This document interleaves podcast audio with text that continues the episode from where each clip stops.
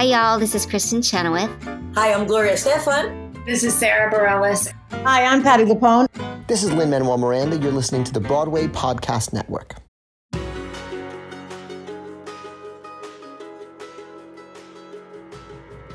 Hey everyone, Alan here. I'm just cutting in real fast at the beginning to add a new section to the episodes here. I tentatively calling it the reflection section.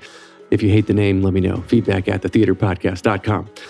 The reflection section's purpose will be for me to kind of reflect on what you're about to hear, what I've taken away from the episode, things I've learned, things that changed me, things that th- changed my thought process. And the fun part about it is that you get to hear from producer Jillian Hockman. Hi, everyone. I'm here. She is here. She is real. Uh, yeah, she and I talk about this kind of stuff anyway. And then it occurred to us, like, why don't we just let you hear it too? Yeah. So um, we'll just dive right in. This interview you're about to hear with Ali Stroker it was was eye opening to me in many different ways. And I actually want to first start with an apology to her. I introduced her in the episode as the first actress in a wheelchair to be on Broadway, but she's in fact the first person in a wheelchair to be on Broadway, regardless of gender. So uh, I'm sorry, Ali. I'm sorry to everybody else listening as well. But the thing that sticks out to me, based that what she said to me that that um, I still take with me is um, that she doesn't want to be seen as an inspiration. It's not that she doesn't like it, but she wants to just be like everyone else. Yeah, I was I was listening to that and what I really kind of took away from that is yeah, she has to still keep living her life after you're done being inspired. Um, she doesn't exist for your um, reflection or for your thought process of, of, anything. She's she's a real person. She lives her day to day. Um, cool that you got something out of it, but that's not why she's here. And she, because I asked her, I was conflicted. I said, "So you you do or you don't want to be inspirational?" And she goes, "No, I can't. I can't help being an inspiration. I can't help being someone's ins, you know inspirational motivation." Um, and she quoted her dad and saying that that, and I'm probably misquoting her here, that um, you can't control what people think of you, but you can, or what people say to you, but you can control how you react to that. And so she's always tried to remain strong. She's always tried to remain, uh, I guess, true to who she wants to be. And if people find her inspirational or not, that's out of her control, and she just chooses to to live her life. Yeah, I like the way she also holds herself accountable and, and holds other people accountable. You get to choose how you react, mm-hmm. and that ability to be accountable and to be um, cognizant of your own thoughts and feelings um, can really make a big difference in how you see the world. Yeah. Yeah, and and that's what I've taken away. Actually, we we're recording this, you and I, right here, um, a couple days before we released the episode. We we spoke. Ali and I spoke um, about a month ago, and and I've thought about that ever since, and and I continually go back to it, and, and I'm always thinking that you know it's changed me. It's it changed the way that I kind of perceive negative experiences in my life ever since then. So uh, I, you know, Ali, if you're listening, thank you for that. that she inspired yeah, you, she, and she, she, didn't even mean oh, to. Oh goodness, I don't know if she'd like that or not, but thanks, pro- Ali. Pro- you're the best. Probably. Um, cool. I guess that's it. We'll kick into the episode. Do you have anything else to add? Thanks for listening, guys. Yeah. Follow us on social media. We're at uh, theater underscore podcast on uh, Twitter and Instagram, facebook.com slash official theater podcast. If you have thoughts, feelings, want to tell us about your day, feedback at thetheaterpodcast.com. We would love to hear from you. And uh, enjoy. Enjoy the episode. The longest field goal ever attempted is 76 yards. The longest field goal ever missed? Also 76 yards. Why bring this up? Because knowing your limits matters, both when you're kicking a field goal and when you gamble. Betting more than you're comfortable with is like trying a 70 yard field goal. It probably won't go well. So set a limit when you gamble and stick to it. Want more helpful tips like this? Go to keepitfunohio.com for games, quizzes, and lots of ways to keep your gambling from getting out of hand.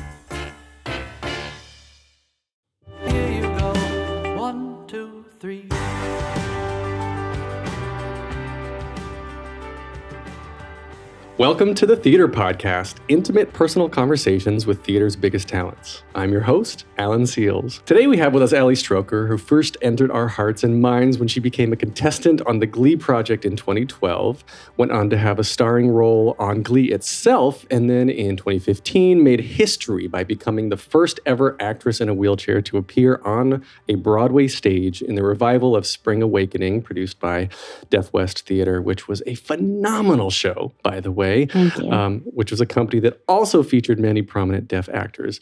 Uh, she was most recently starring in the off Broadway production of Oklahoma as Ado Annie, in addition to being a co chair of Women Who Care, as well as a co founding member of Be More Heroic, which is an anti bullying campaign. Thank you, Ali Stroker, for chatting with me today. Thank you for having me. Thank you for being here. You do so much. You're so active, but I want to actually start, of course, as we always do on this podcast, with your the humble beginnings of of your origin story. You were a, a, a Jersey girl, yeah? Grew up around New York. Yes, I grew up in Ridgewood, New Jersey, in Bergen County, like about 45 minutes outside of the city, and uh, was lucky enough to be able to come to New York often as a kid and see theater. And then you saw your first Broadway show at what age? I was in first grade. what is um, that? Six? So probably seven, I Seven? think. And uh, I saw Beauty and the Beast, and you know, it changed my life. I I knew before that that I wanted to do theater. Did you? Um, yeah, I was in a production of Annie in my backyard down at the Jersey Shore. Um, our neighbor um, had three kids, and their oldest daughter, Rachel Antonoff, who actually is now um, a well known um, fashion designer, she um, came home from Stage Door Manor and decided to direct a production of Annie with the neighborhood kids and cast me as Annie. And I remember watching the VHS like a thousand times and learning. And um, I think I, I kind of figured out how to do the role by imitating. And uh, and then we put up the show at the end of the summer, and I was hooked. I was like, "This is what I want to do." oh, so it was an actual. It wasn't like just kids getting out of the backyard. Oh or- no no no no! The whole neighborhood was invited. We sold tickets. The Sandpaper, the local newspaper, came out. I mean, this was a big deal, Alan. That's crazy. This was huge. No, it was not. Jersey but Shore, huge. it truly changed my life because um, I talk a little bit about how theater is my passion, it's my hobby, it's my career, but I really also feel like it saved my life.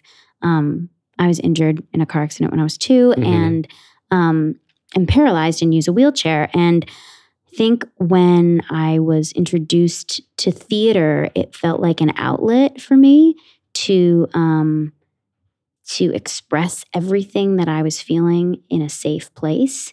And it was the first time that I felt like I was up in front of people and I was being looked at and listened to for the reasons that I wanted to be. Because as a little girl in a wheelchair, a lot of people look and stare and um, feel bad for you. Mhm. And that never felt good. And I was aware of that at a very young age. Um, but being on stage and having people look at you and listen to you and applaud for you felt really powerful. And I just knew after that first experience, I wanted more and more and more. That is uh, that's really great. I I I think a lot of us take for granted, I guess what what we we don't know what we don't know, if that makes sense. And and this this is I don't know if this is going to come across as insensitive, um, but I I kind of had my first experience with with a lack of accessibility um, in especially in New York City. Uh, you just rolled your eyes, yes. Uh, Yes, yes. when I had my first child and I have to pu- push a stroller around, Right, right? And right. and just getting around everywhere. But like having to live this day to day. And then you were actually you said you were late here to this interview because like the the the weather is getting to you to like everything just kind of like centers around that sometimes. Yeah, it's interesting. So I have lived in New York since 2005. So New York City is not like a new home for me, but I think what um, anyone can relate to, whether you're walking around on two feet or you're rolling around or you're using crutches or you need a cane or or however you get around New York, there are a lot of obstacles, and being in a chair. Um, it's like you have to figure out your rhythm and any sort of elements that throw you off your your rhythm and your track um, is a test of patience. And I was Mhm. talking about that actually today. That when my patience thins, the first place that I feel frustrated is at New York because um, this city has made huge strides to make um, make the the um, streets and the sidewalks accessible, but we still deal with like um, subways not being accessible, and um, and so I get around a certain way. But you add rain into the picture. Well, you can't hold an umbrella while you're pushing a wheelchair. Yeah. So you get wet, and that's kind of a part of it. And it's charming for a few years, and then there are days where it ain't so charming. And um, I, it's so funny that you were saying like you were you you had this first experience when you had um, a child and had a stroller to deal with. I have so many moms like relate, you know, and they're like, you know, either pushing down the street next to me or. Uh, wherever they're like, you know, I didn't realize how tricky this is until I had a baby and had like a stroller to use. And uh, you know, and I I think part of my perspective is like I never blame people for not knowing what they don't know. Mhm. Like I I don't go around every day thinking about what it's like to be blind and get around New York City. I don't expect people to understand what it's like to get around in a chair, but something that I do love about New York is that people are always willing to help. And there's sort of this like team um, spirit that at least I feel and I look for in people because there are times that I do need help. And, uh, you know, there are times that sometimes I fall out of my chair or whatever. And I'm never on, on the ground for more than three seconds before some New Yorker has me back up in my chair, checking to make sure I'm okay, picking up my bags, people asking if I need help up hills and ramps. And um, I just am really fortunate to, I think, also um, be willing to accept help. Yeah. Uh, that's a kind of vulnerable position to put yourself in sometimes. And I have a love hate relationship with that as well, because sometimes um, needing help means having to articulate the kind of help that you need. And um, not everyone's a good listener. So sometimes I'm dealing with somebody who thinks that they know how to help when really, actually, that kind of help is not as helpful. Yeah. If this is making any sense, hope you're following. it, it is. I think I, I think I'm good at picking up. Yeah, it- it's, and I've actually struggled with this in my personal life too. Of uh, I'm a fixer. I'm a I'm a doer, Mhm. and my wife has helped me out immensely with this particular skill, which is a learned skill. I think for a lot of people is sometimes the best way to help is just to listen, Mhm. not to try to just go out and fix it right. right away. Right. and that's yeah that's what i i personally am always fighting that urge in myself to just go fix the stuff and i can i can say that um i feel like every day i am challenged to figure things out for myself as far as how i'm going to make something work but over the past few years i've thought a little bit about that that concept of making it work because sometimes i end up accommodating for other people more than i'm accommodating for myself Mm. and uh, that I've had um, people in my life who I really love and respect help me sort of refocus that because um, growing up with a disability, you don't want to be a hassle. You don't want to make things more complicated for people. So, a lot of times you will accommodate for them instead of asking what you want or what you need. And this has come up around accessibility Mhm. in the theater world because um, theaters by law make it accessible for patrons, but they don't actors. always make it accessible. The stages aren't always accessible. And I made a promise to myself after I finished doing Spring Awakening and becoming the first person in a wheelchair to be on Broadway to only perform in accessible venues Hmm. for both patrons and actors. And um, that has put me in a position of having to have conversations and having to say no. And uh, it can be painful because at the end of the day, I'm a performer like anyone else, and I I just want to perform. I want to I want to do the job Mhm. but I also feel a social responsibility to set a certain um, standard that as a performer who has a disability that I'm not just saying, oh no, it's fine if you don't have a ramp or you don't have a way for me to get on stage. I'll just be carried because I'm a 30 31 year old woman and I don't want to be carried on stage. I want to enter in in my chair, which is my power. That's Mhm. how I get around. And I think it's a statement to enter in your skin, literally. And my chair is a part of that. So that's been a big learning kind of experience for me to trust that people will make the accommodations for me. And that if they won't, then saying that I'm not available and that I won't do it is also making an, the right impact Mhm. um, maybe even stronger than if I was there performing. Uh, so that's kind of uh, a new thing over the past three years that I've committed to, but feel very clear about. Have Have you ever said no to a contract and then they've said, "Oh, we'll we'll accommodate. Can you please do this?" Or has it always just kind of come back later? Well, it has. Um, so, for example, like I am invited to do many speaking gigs all over the country. And in those speaking gigs, I sing and I talk about my experience being on Broadway. I talk about my experience going through school, living my life in a chair, being a woman, all parts. And at times we've run into situations where they're like, oh, it's not accessible. And I'm very fortunate to have incredible representation who talks to them about what is needed. Um, so I will either be a part of those conversations or not.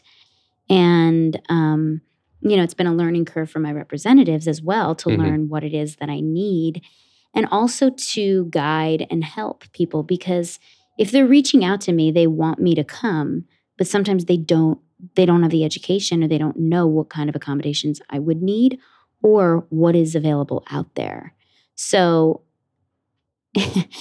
it's that wearing two different hats of like being an advocate, being in, you know, being um, an educator, and then also wanting to just be a performer. Mhm. So um, sometimes I allow my representatives to do those conversations so that I get to show up and be the good guy.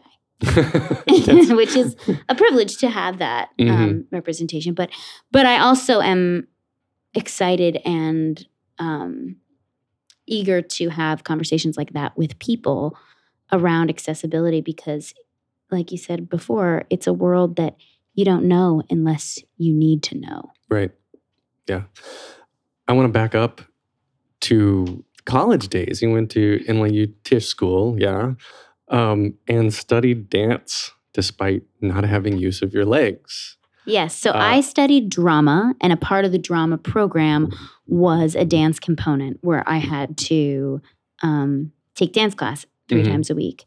And at the beginning of that, uh, I was met with some hesitation from my teachers because, again, they had never had an experience working with somebody in a chair. And they were um, nervous. They had fear because it was something they did not know.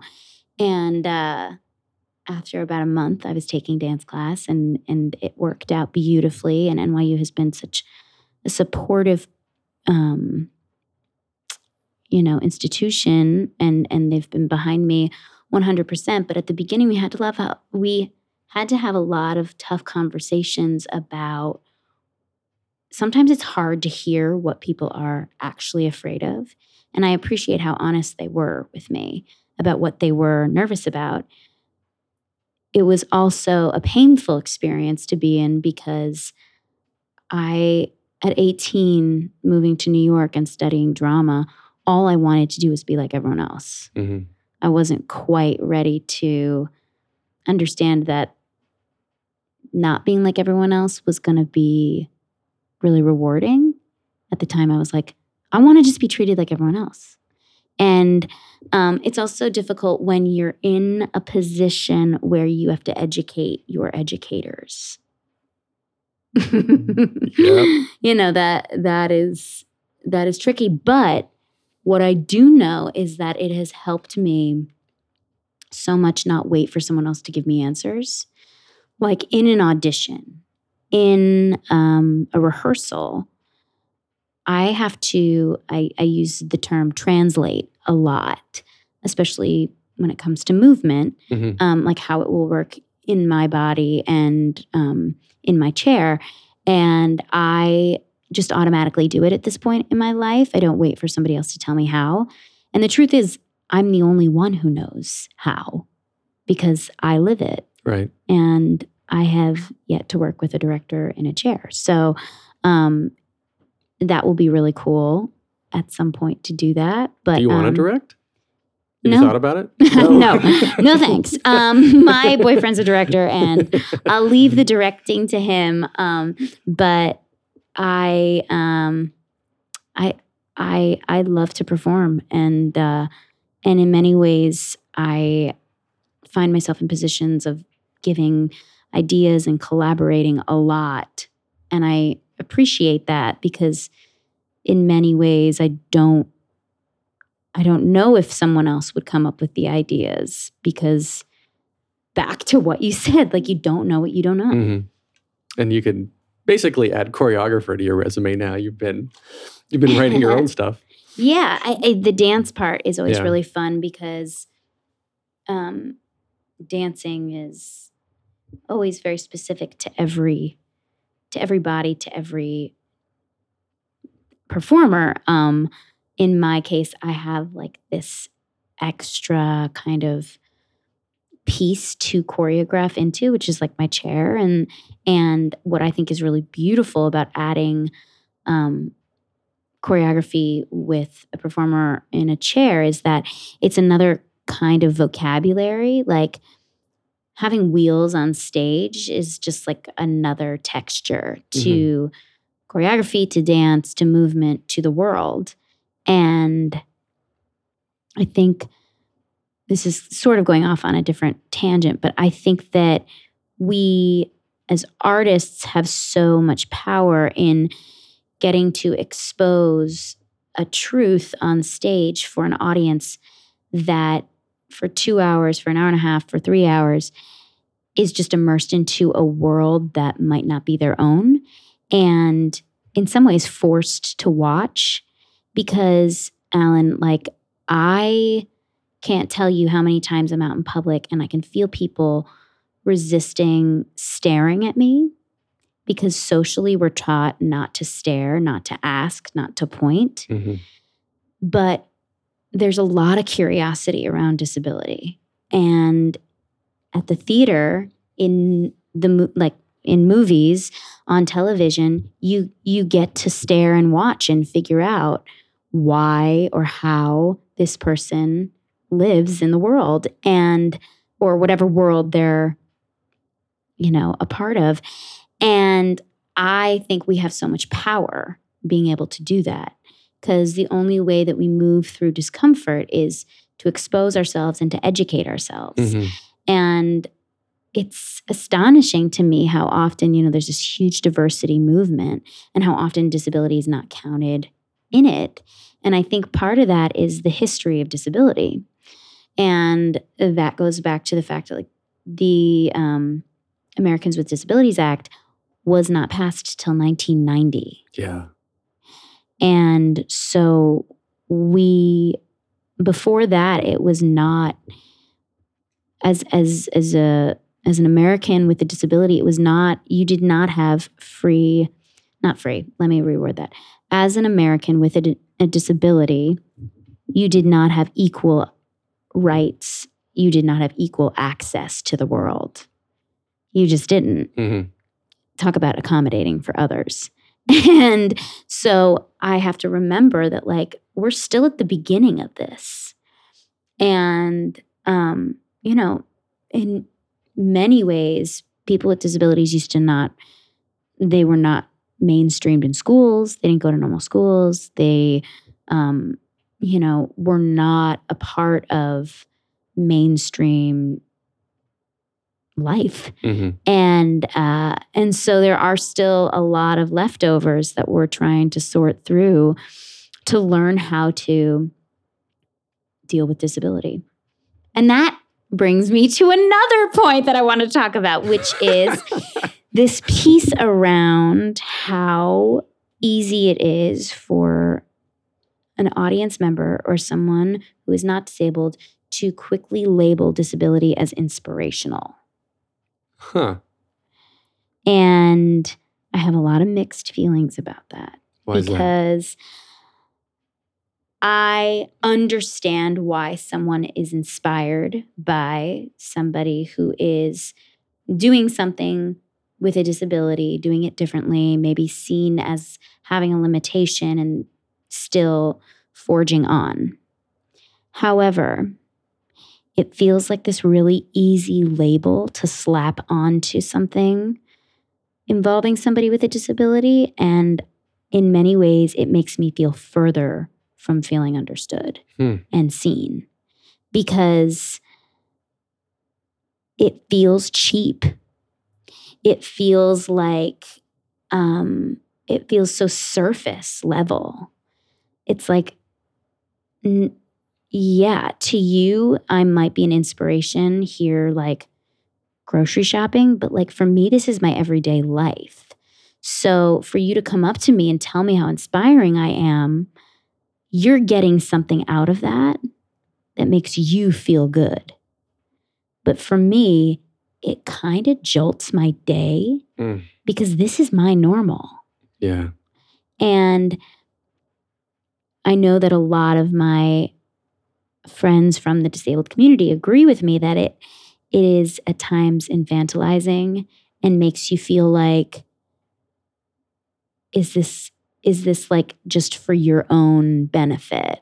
Like why am I not being seen as um a citizen or or or- just a human being who is equal? Like it doesn't make you feel feel equal Right. but like because it's inspiration and because it's like positive you then um f- it feels acceptable and and i'm just wanting to call it out.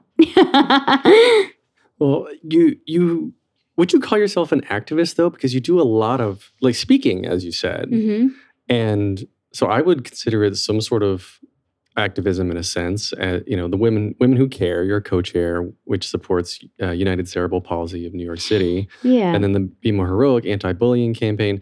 Like, so yeah, I guess I'm conflicted about about where you stand because like I'm conflicted in my understanding because you said in one hand you don't want to be told you're inspirational, but it seems to me through your speaking that you're trying to inspire. so i cannot control how other people see me and that was like a lesson i had to learn very very young that like i'm not going to be able to tell people what i am and am not hmm to them. Like and that's for anybody, right? Like we we don't have control over other people's opinions. All we have control over is our response. And how we lead or as I like to say how we are hosting our party. And so, in many ways, I think part of why I speak and why I am involved in all of these different outreach, you know, programs for people who need support is because my driving um, force is that I have been given so much support and so much love and so much encouragement. And I feel like I am in a position to give back. And selfishly, it makes me feel good that I have something to give, hmm even if I'm seen as someone who maybe at times needs help. Right. And, you know, when I speak, what I talk about is a lot of this this concept that my dad has taught me around E plus R equals O, which is the events of our lives plus our response equals the outcome. Now, you don't often have a lot of control over the events of your life, but you have 100% control over your response.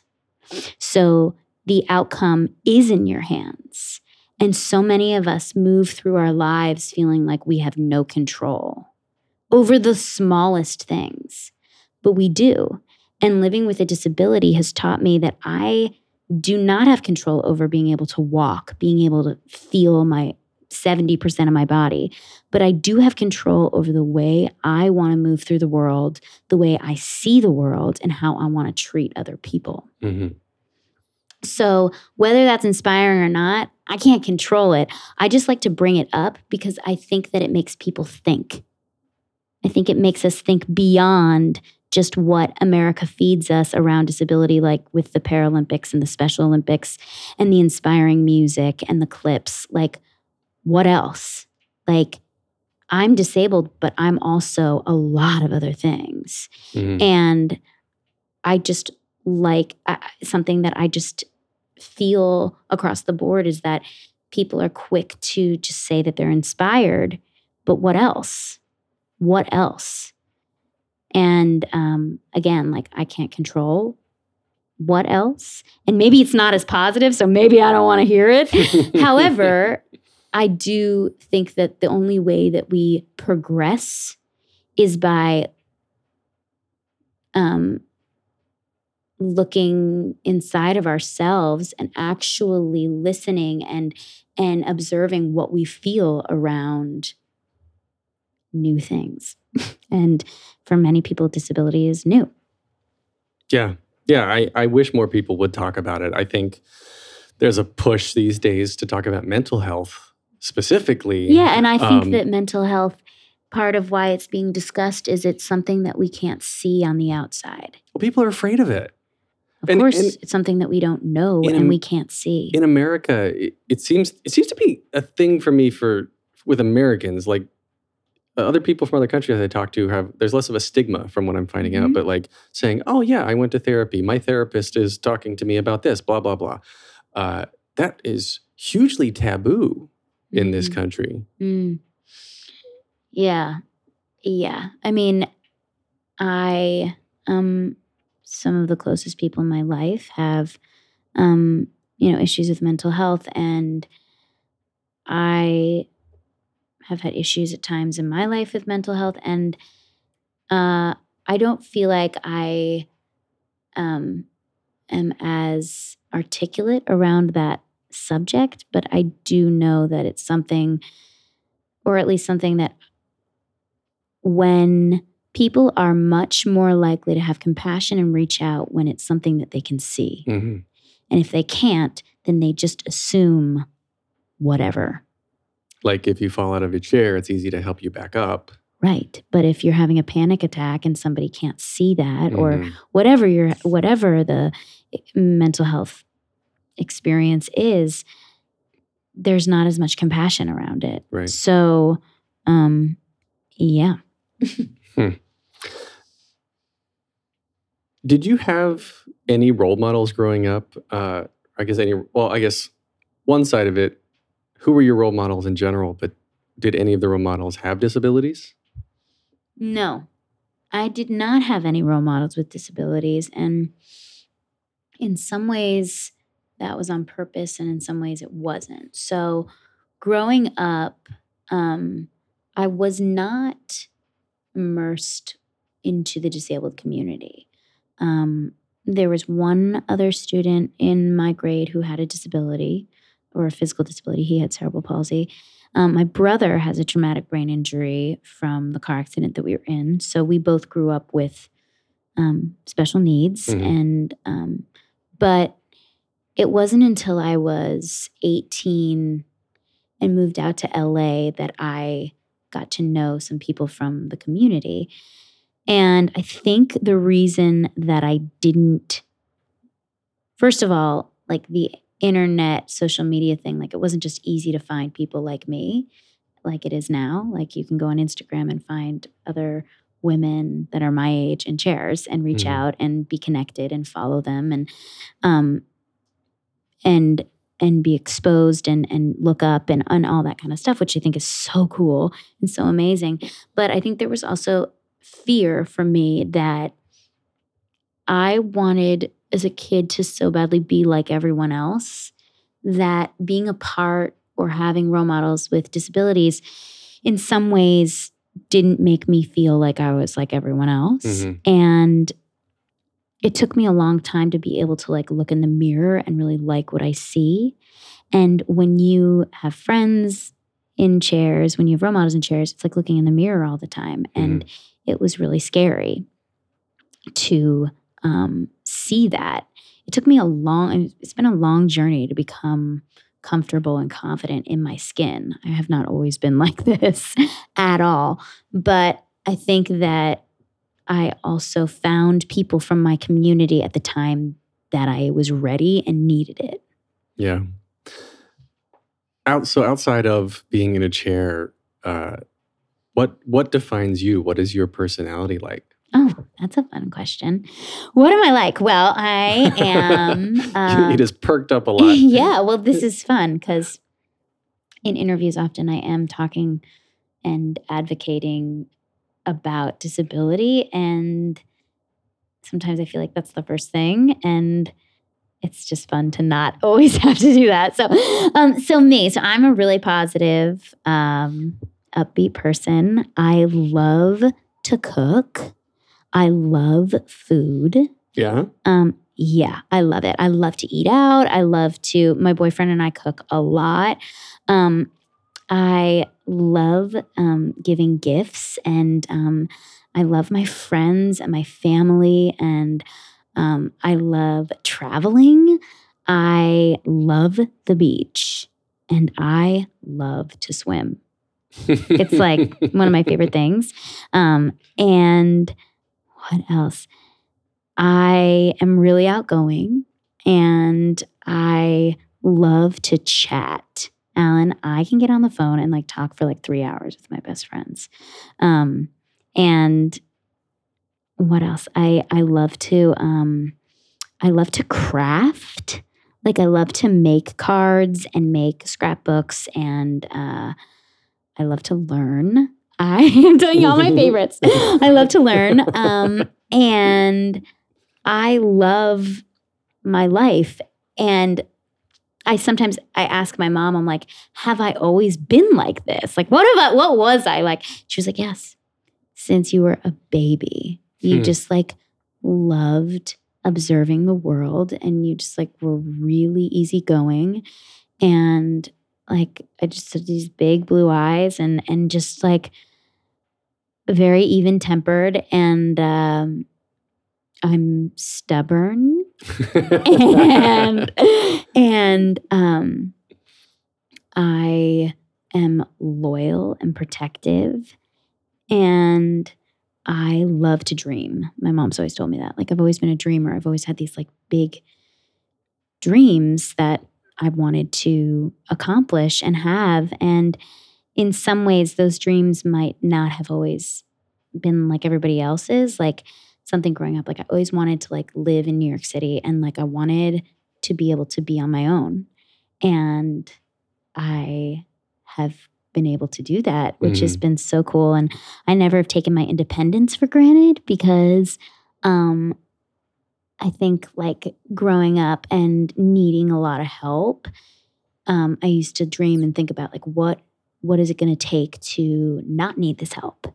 What is it going to take to be able to live in my own apartment and get up and shower and get dressed and go out and push and go into stores and open doors and all these little things that at this point in my life are just normal but like took a long time to have the physical strength to like accomplish. So when i got there i was like i can take on the world. I can do anything. And um I've traveled to South Africa um, three times doing um, a teaching program in Johannesburg with um, a, a a nonprofit called Arts Inside Out, and um, yeah, It works with children affected Yeah.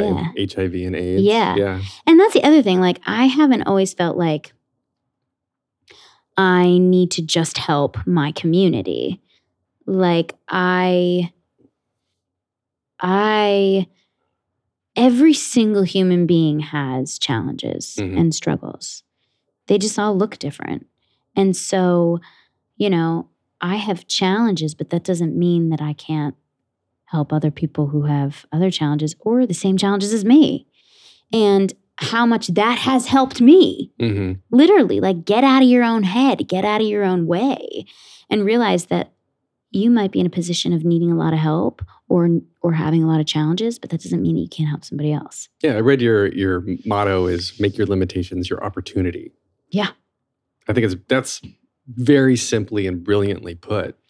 Yeah well that's kind of how i was raised that you know this thing that people might see as your limitation you can't blank you can't walk you can't run you can't play soccer but I have this wheelchair and I can do really cool things in it and I can sing. And all of a sudden, you have this choice to either look at what you can do or what you can't do.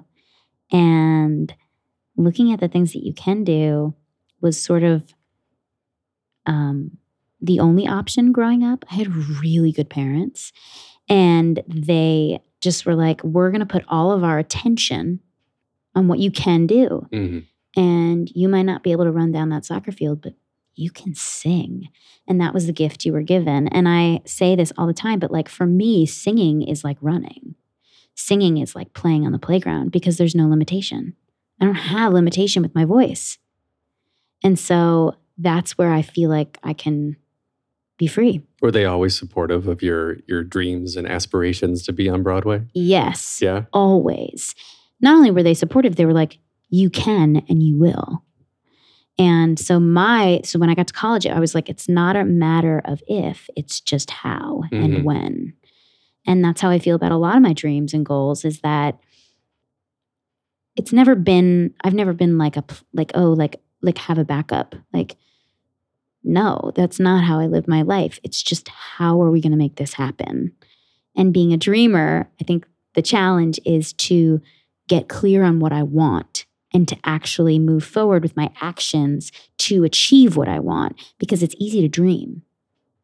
But to actually put things into action is the vulnerable, scary, hard part. It's it's so hard for so many people. Yes. I, I, I know so Yes. many people that are like, I can do these great things if I just had the time, or if I just could make this happen. Or I'm like, no, just go out and do it. Uh, uh, But Yes. that but that is the that is the fixer doer in me, right? Exactly. Right. You're going to give them the answer. Right. But the truth is, everyone can talk about their dreams or even give advice about how to do their dreams or someone else's. But and especially as I get older and and want to create some of my own things, I realize, oh, this is a lot harder than talking about it or writing a list. To actually move through because there's a lot of fear of whatever failure or um, being looked at as somebody who is wrong or or is is not um, doing something right. You know, all the all the bullshit. I guess we could say, but maybe we're not allowed to say that on this podcast. Whatever, we can say it. I have now made the rule. We can Mm-hmm. say that. Um, sorry, parents listening with your kids in the car, but that is that is how we roll. That's how we roll here. Um, the Glee Project. Mhm. You made it to the final episode, placed second, earning you an actual guest star on Glee, Mm-hmm. Yeah. the show. Uh, did that was was that a big turning point for you? I guess career wise or personality wise, was that like a moment where you're like, oh yeah, I can do this, or was it? The Glee Project, I knew I would do it. No, the Glee Project was really cool because it was this amazing platform. Um, it was a reality TV show for me to not only perform and do what I love and what I'm good at, but also to share my story. And because of my wheelchair, I think that people were really curious. So I had this massive platform to sort of answer that question and get it out of the way. Because I think that there was a lot of curiosity. So it was really perfect. And um, as far as like as far as I got, um, that had just to do with the fact that I knew that this was something that I was meant to do. Like Glee, from the first time I saw it, I was like, oh, this is a world I don't have to invent. Like, this is a world I fit into. And not just because there was a character in a wheelchair, but because it was musical theater and it was young people, was my like age group, and it was celebrating the underdog. And that is, in some ways, I think how um, the industry saw me as like somebody who was different but talented and and had something to share. So, um, the Glee project was just like a really perfect kind of break for me. Um, even though I had been performing since I was seven years old, so Mhm. it wasn't like a oh then I realized I could do this. Like I always knew I could do it. It was just like I sort of see my career as like every opportunity leads to the next. And this was just a really big opportunity that got to open other doors. Yeah, I enjoyed I enjoyed watching you on Glee. I was I watched Oh, a cool. lot a lot of Glee. Yeah, Glee is amazing. And back in the day. and Glee was so important to so many people because it was a platform where they were representing all kinds of people. In Spring Awakening, did you did you know any ASL before you started? I knew the alphabet, and that was it. But I remember at the callback, we had to learn the sign language for Purple Summer and just falling in love with it because it was another moment where I was like, oh my gosh, I can use my hands. Sign language, I'm not limited in in doing this. Sign Right. language is like a world that I can just fly in. So it was just sort of this perfect again another perfect opportunity that came my way. And also to be working with other people with disabilities. And uh, deaf west and michael arden really saw what many people might see as a limitation as an opportunity to tell a story in a, dif- a different way. And that was like exactly the kind of thing that i was trying to do myself. And i can hear and um, but I can't, you know, I can't push my wheelchair and sign. So there were times when like my friends who were deaf were helping me on stage and then there were times that I was helping them and in so many ways it just felt like like like this natural world that I was just meant to be in and I'm so glad that that's how I made my Broadway debut because it was just like without sounding kind of corny like it was really right on brand like it was like right like it was like the perfect Right, right. situation. And Michael Arden um, is such a visionary, and he really, um, he just really believed in in me and and everything that I could do from the beginning. And those are the people that I like to work with. That those people that are wanting to do something different, because hiring somebody in a wheelchair is still considered different. Did you know Michael before you started the production? Not well, no. No? I knew of him and he Yeah. knew of me, but now he's like family. And um, my boyfriend has worked with him since um, Once on this Island. And, uh, you know, Yeah. all in the family now. So you mentioned your boyfriend a couple times. Yes. How, how do you identify sexually? Um, I, it's a great question. I, hmm, today, I don't know. I mean, I I am so deeply in love with my boyfriend and um, feel like I'm in such a perfect partnership for myself. And uh, I have I, I was in a relationship with um, a woman who now identifies um, as non-binary. So, like the way that I live my life, I am not that into like putting boxes around things, but I think I identify as bisexual because of this experience that I had before I started dating David. But I'm in a relationship now that I want for a very long time, and um, he identifies as um, male, and I identify as female. So I guess then it would be I'm heterosexual. And so uh I don't know. I mean, yeah, I guess I guess that's I mean, it's strange for me to just say that I'm straight because of um, this experience before. But when being in a relationship that I feel so clear about, it's hard Mhm. for me to be like, I'm bisexual because I don't look at women anymore. I don't really, I'm not really looking for anybody else. So We're not looking for other men either, right? that's right. Yeah. So, so I guess, I don't know. I identify as um, being in love. and, and, um, and, um, that, you know, I'm, I'm not somebody who is that, I, my attention is not taken by gender or um, sexual orientation. That's not like where my mind is at this point in my life. Um, and I'm so grateful for the experience that I had in my last relationship where we talked so much about gender and sexuality um, because of what they were going through. So, um, so anyway, yeah, it's it's you know all shades of gray. I think it's so important. Again, this is something else that people are afraid to talk about hmm is is gender identification Yeah. and whatnot. I mean, I, I would see a head over heels almost every night if I could. I Yeah. love love that show. Yeah, And the first character in uh, Peppermint, right? right, who right, was right, right. who was trans uh, first Broadway's first transgender actress, uh, who is who is playing a character who's the first non nine sorry the first non-binary character Yeah. on Broadway, and I think it's just it's it's a conversation people need to have. Absolutely. And I also have strong feelings about relationships and that,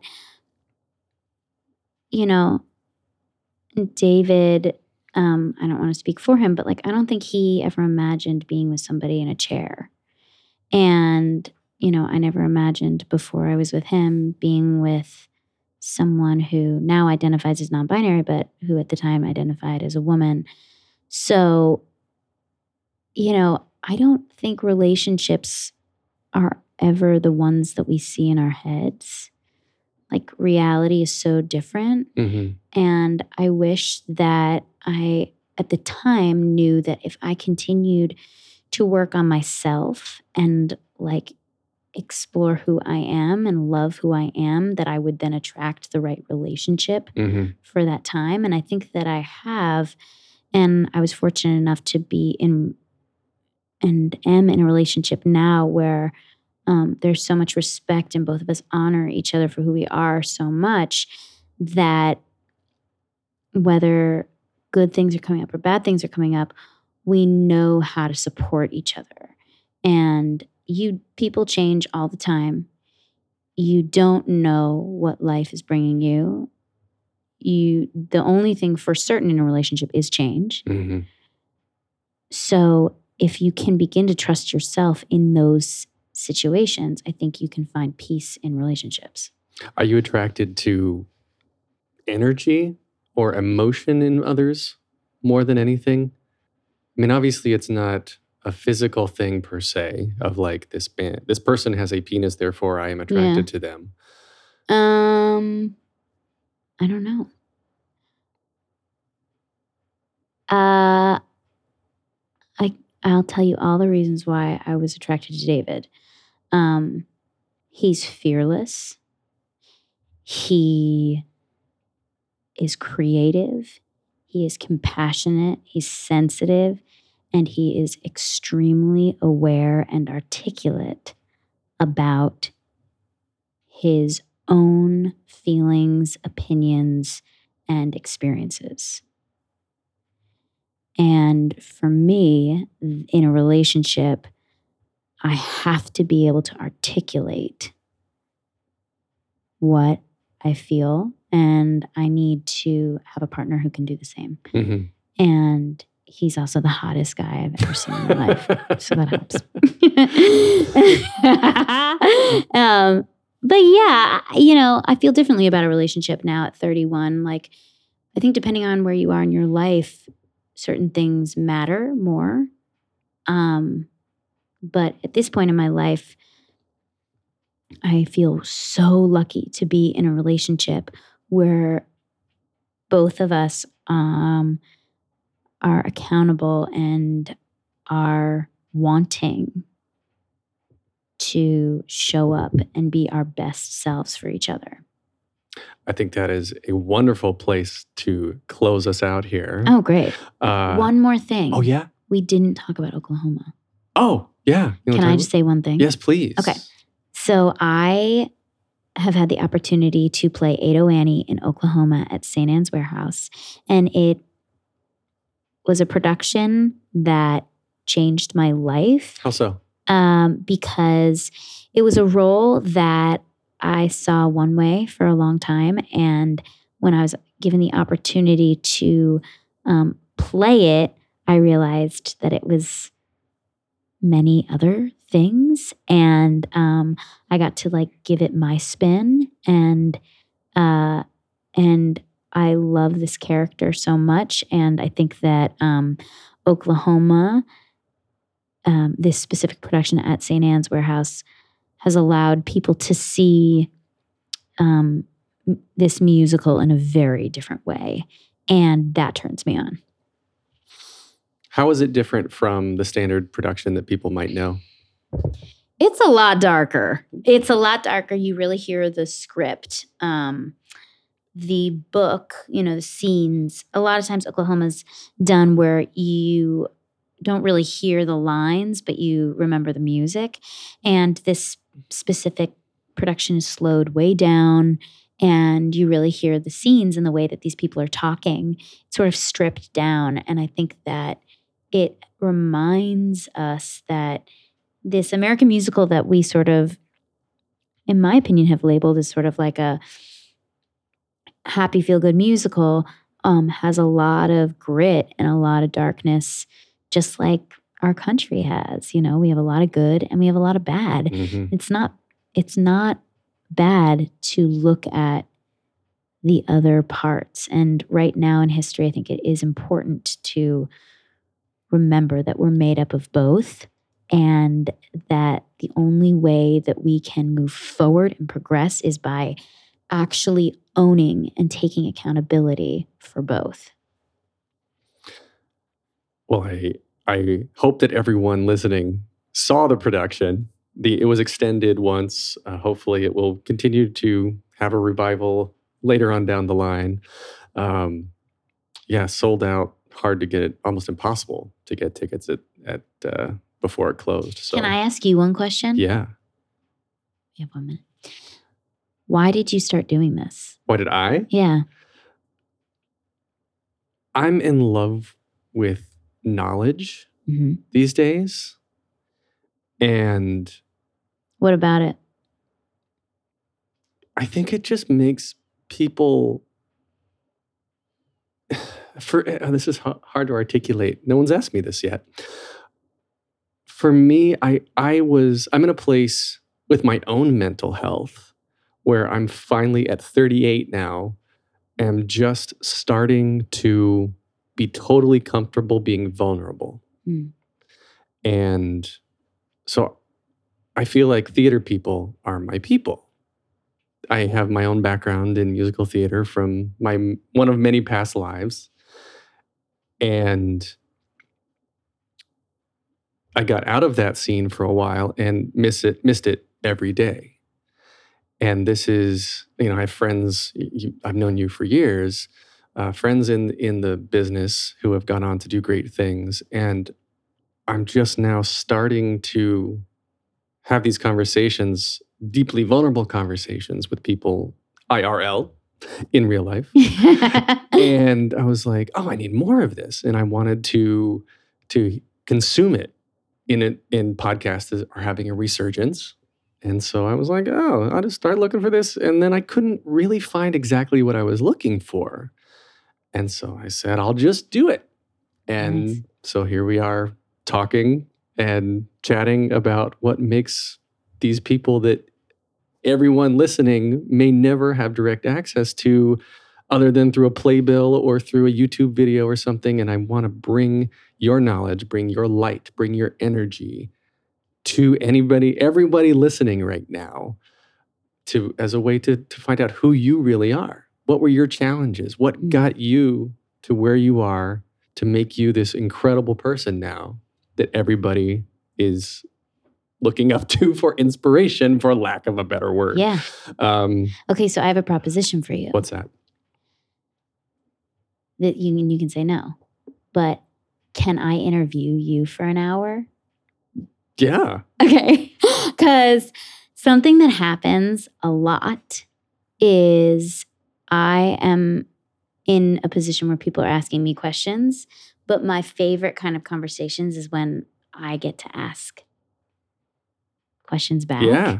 So this is your show. So this can go in whatever way you want. But I think it would be cool, since the show is closing soon, to come back and I'll have a list of questions to ask you. Okay. And then if you want to air that, or if you want to cut it up and put like a piece of it at the end of each one, whatever you want. But oh. but I think, you know, whenever I'm listening to podcasts, you hear somebody in a position of asking the questions. Yeah. And sometimes I think, why are they asking those questions? And why do they want to know what they want to know?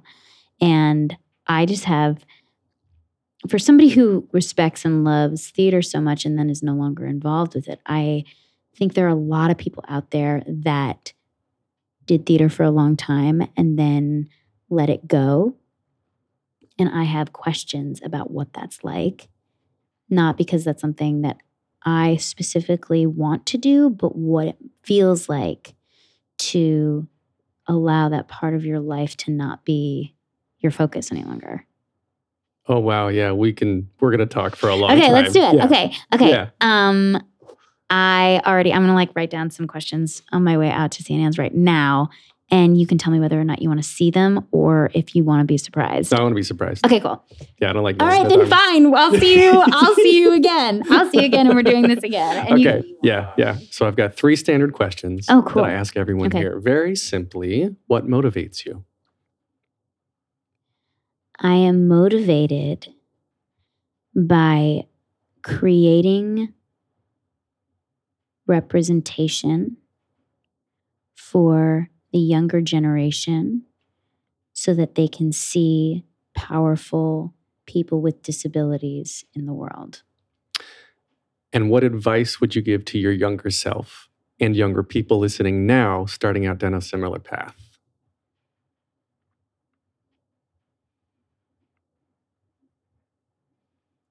everything you're unsure about yourself, every part of yourself that you're not sure people will love, are the things that one day you're going to be so happy are a part of who you are and you will be loved for every every flaw every part of you that is different As someone who was bullied as a kid, that's kind of making me cry here.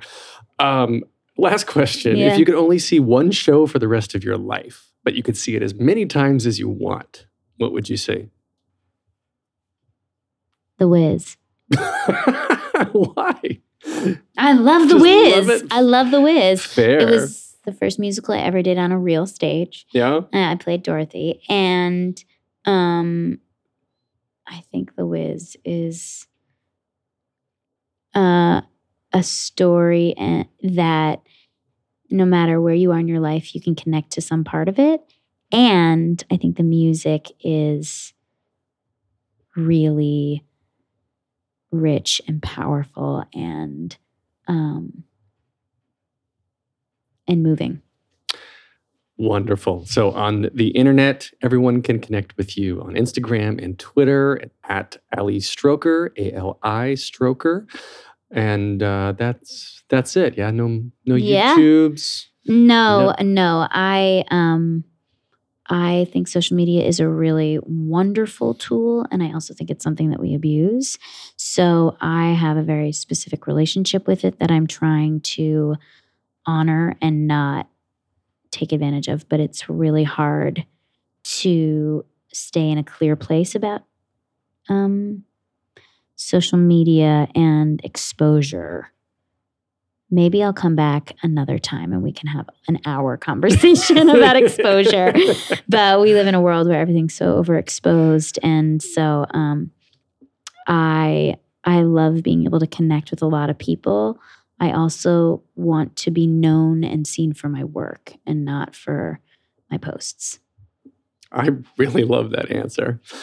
Um, speaking of being known for your posts, yes, you could get more of me and the theater podcast at theater underscore podcast. Also on Instagram and Twitter, facebook.com slash official theater podcast. Are you on Facebook? Yes. You are? What is your Facebook? Ali Stroker. Facebook.com slash Ali Stroker. Yeah. And then, of course, the theaterpodcast.com is how you can easily listen and subscribe and share and all those fun things that you have to do on the internet these days. And if you're listening on an app right now, just go in, give a review. Please provide an honest review. I read them. I think they're important. I love the feedback.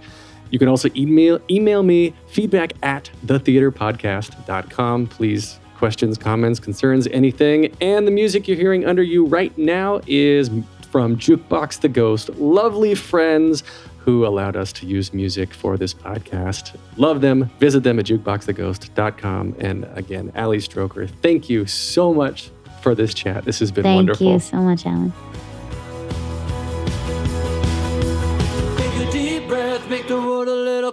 Take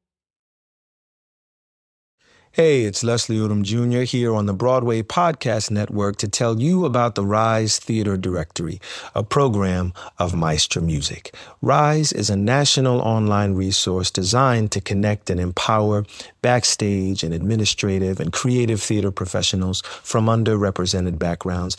If you work or aspire to work in the theater community, this can help you find your next project. And if you hire theater professionals, search the Rise Theater Directory to find your next team. Create your profile now and get more information by visiting risetheatre.org. That's theater with an R E R I S E T H E A T R E dot org because only together we rise.